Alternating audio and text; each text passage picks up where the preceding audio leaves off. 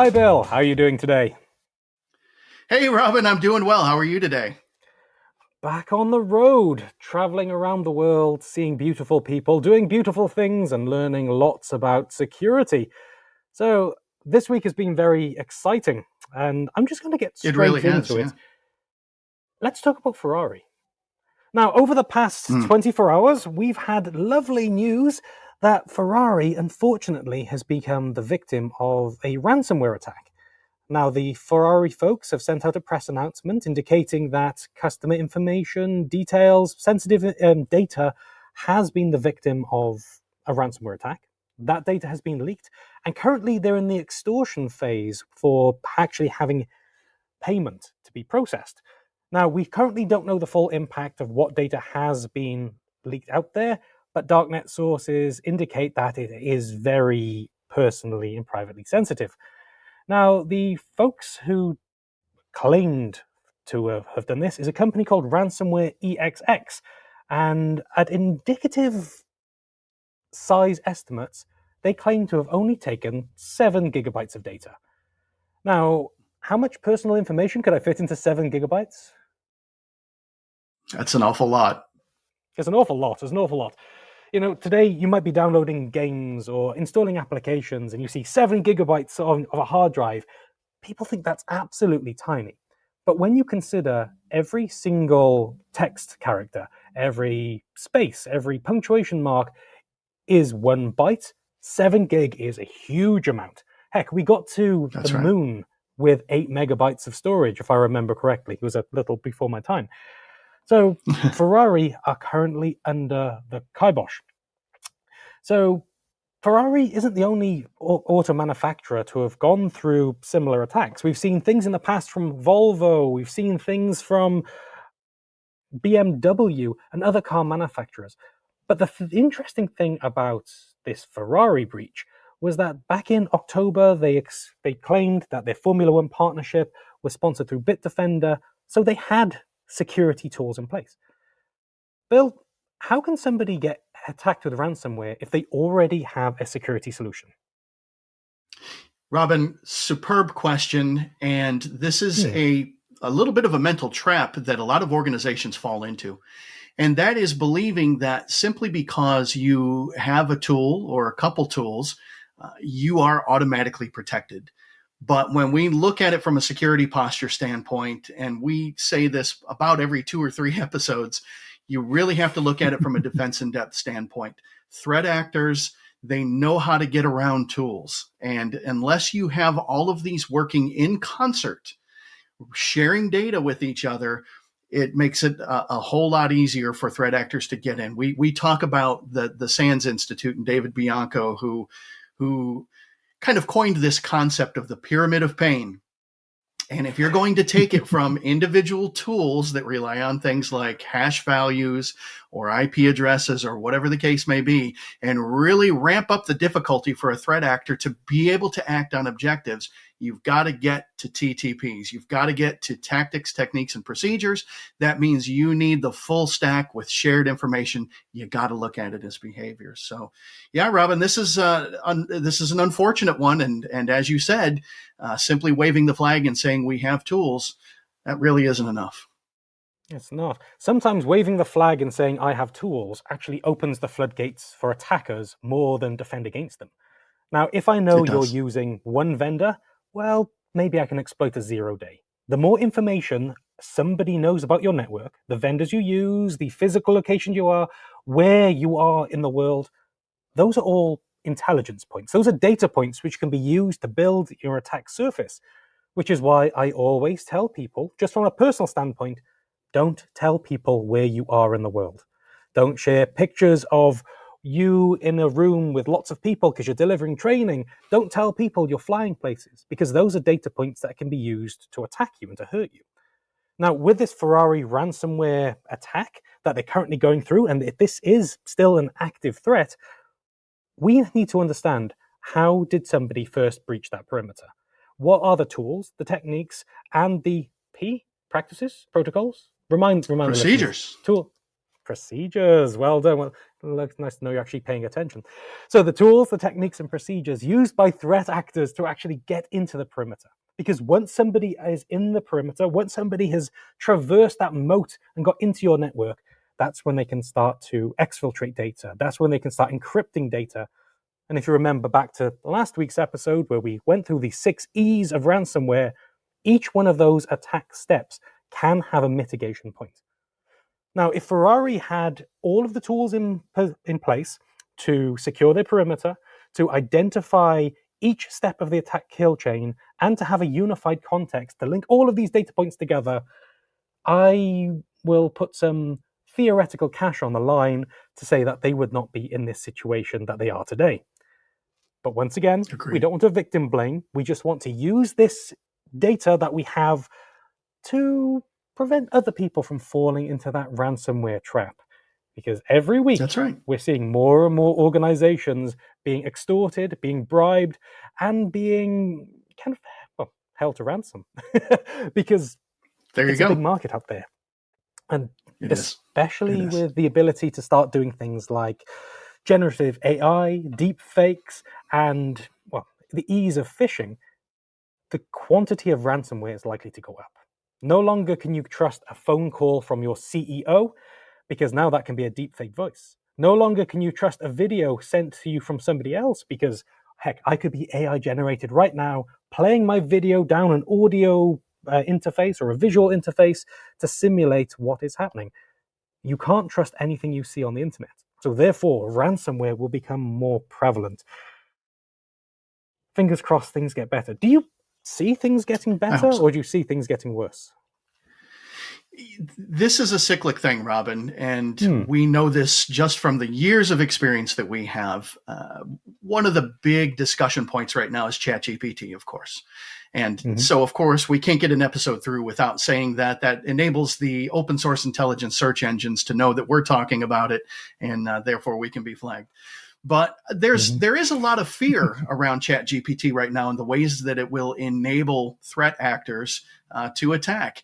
By the same token, that same technology can and is used uh, by uh, those of us who are are trying to protect our digital lifestyle. So back to your mm-hmm. question, Robin, you're always going to see this in a cyclic fashion. You have to be prepared.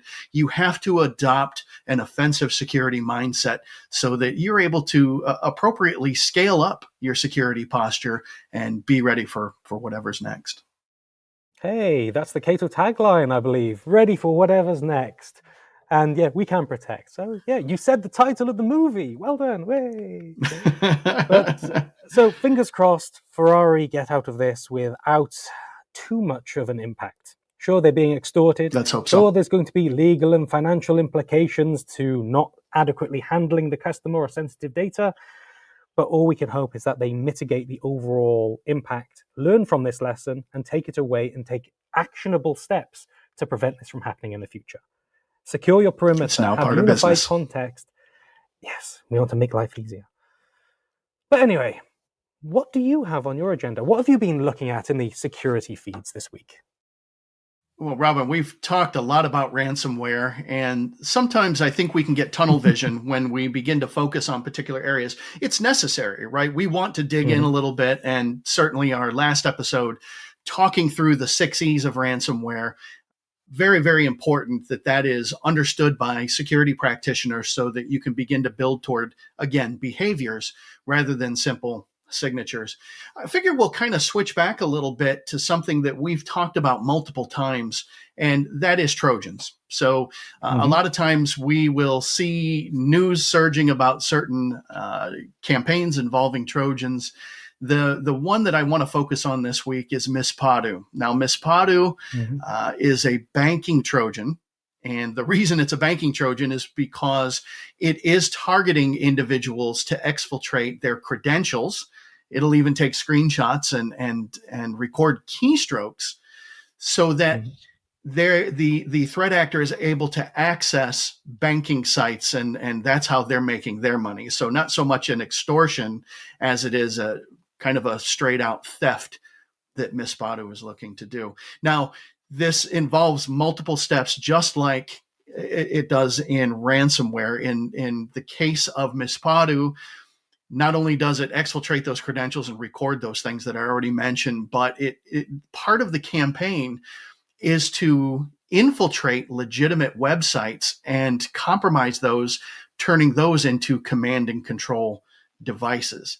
Now, this adds a whole different flavor on this, Robin. This isn't a domain generation algorithm or, or you know, some site that was literally stood up a, a few days ago, and we we can rely on that exclusively.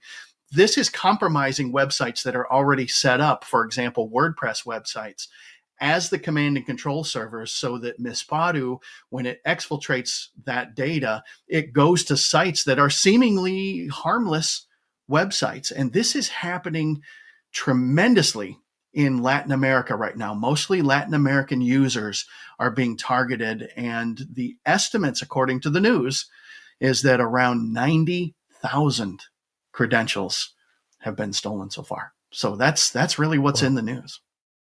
So how are the credentials actually stolen?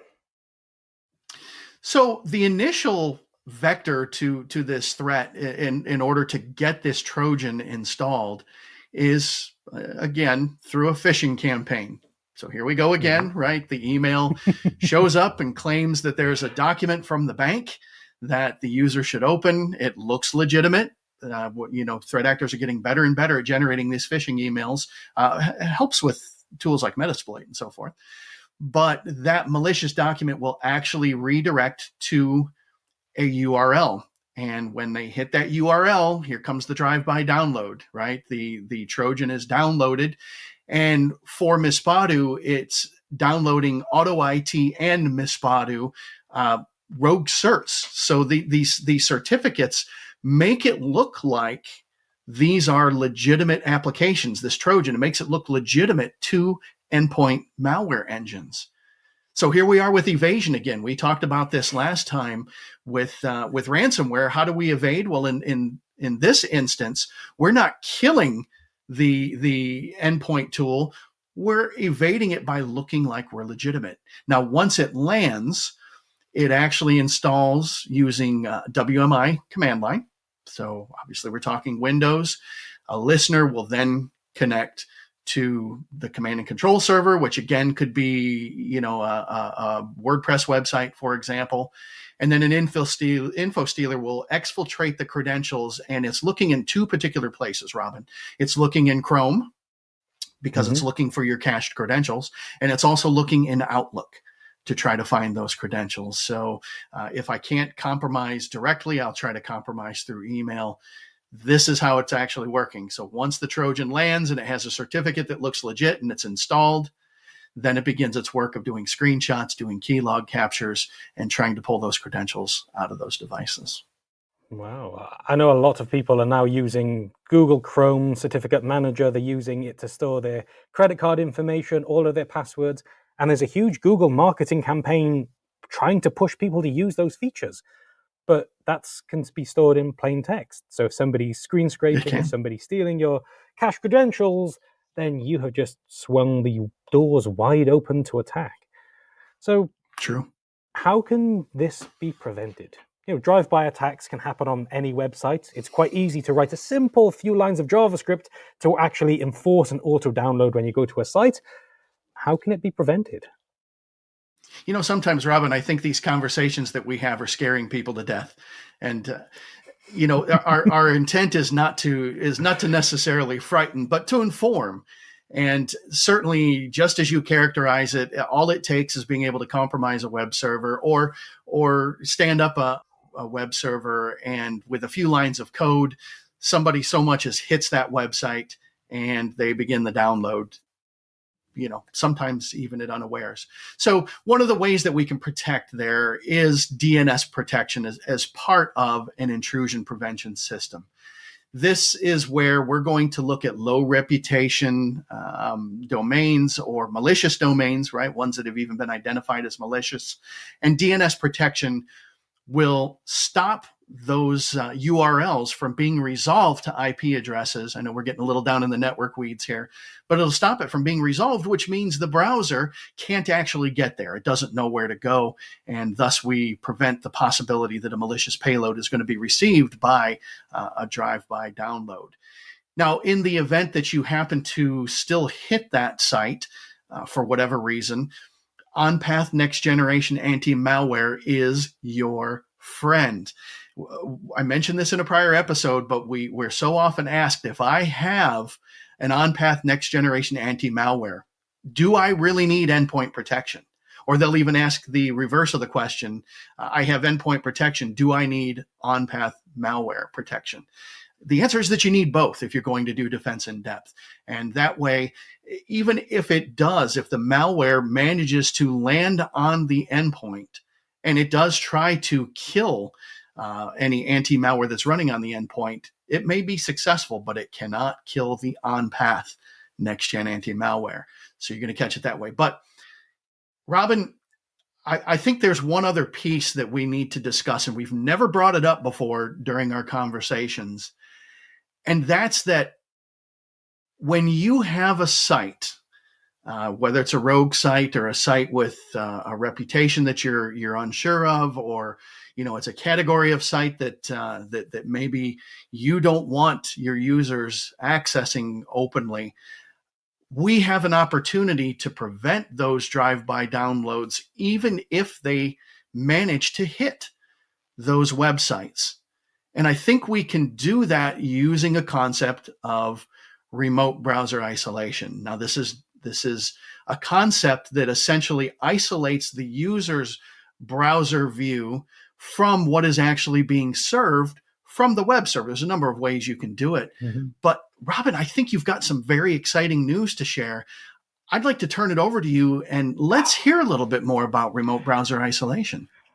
Of course, of course. So, Cato, we're constantly updating our security features, our security policies, and we're expanding our unified single context to cover every facet of network security.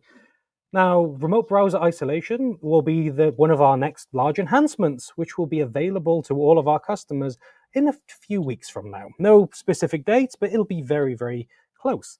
And we'll do additional videos, YouTube style content, all about remote browser isolation. But at its very heart, remote browser isolation is about not serving web content directly to your browsers or directly to your users. Instead, you use a third party man in the middle to only serve pixels to your end users. From a nerdy perspective, it means that you're not fully loading scripts and Java and all of the other naughtiness of the internet directly in your browser. Instead, another machine is doing that for you and then only sending the rendered canvas element to your endpoint machine, which means things right. like cache um, cache steals that gets blocked. Things like drive-by downloads that gets blocked. Things like um, cross-site scripting injections that gets blocked. This means your users can visit websites which might not be 100% safe and secure without Cato, but with Cato, it will be protected, it'll be proxied, and all of your data remains secure. This is an additional layer of network security on top of our reputation engines, on top of our DNS protection, on top of our intrusion prevention, anti malware, and more. So, if you had all of the layers of security enabled through Cato, using our single context, using our unified single pass architecture, this wouldn't be a problem for your users at all. That's right. In the event that the Trojan, the malware, ended up on one of your endpoint machines. Somehow, I don't know how, maybe somebody plugged in a USB stick and dragged something dangerous on. We would still protect. North, south, east, west traffic movement, we would block. That would be through IPS or next gen anti malware. But if somebody went to a site that was spoofing something legitimate, one of your internal websites maybe, but they used domain squatting or had an uncategorized URL, remote browser isolation would kick in and help save the day.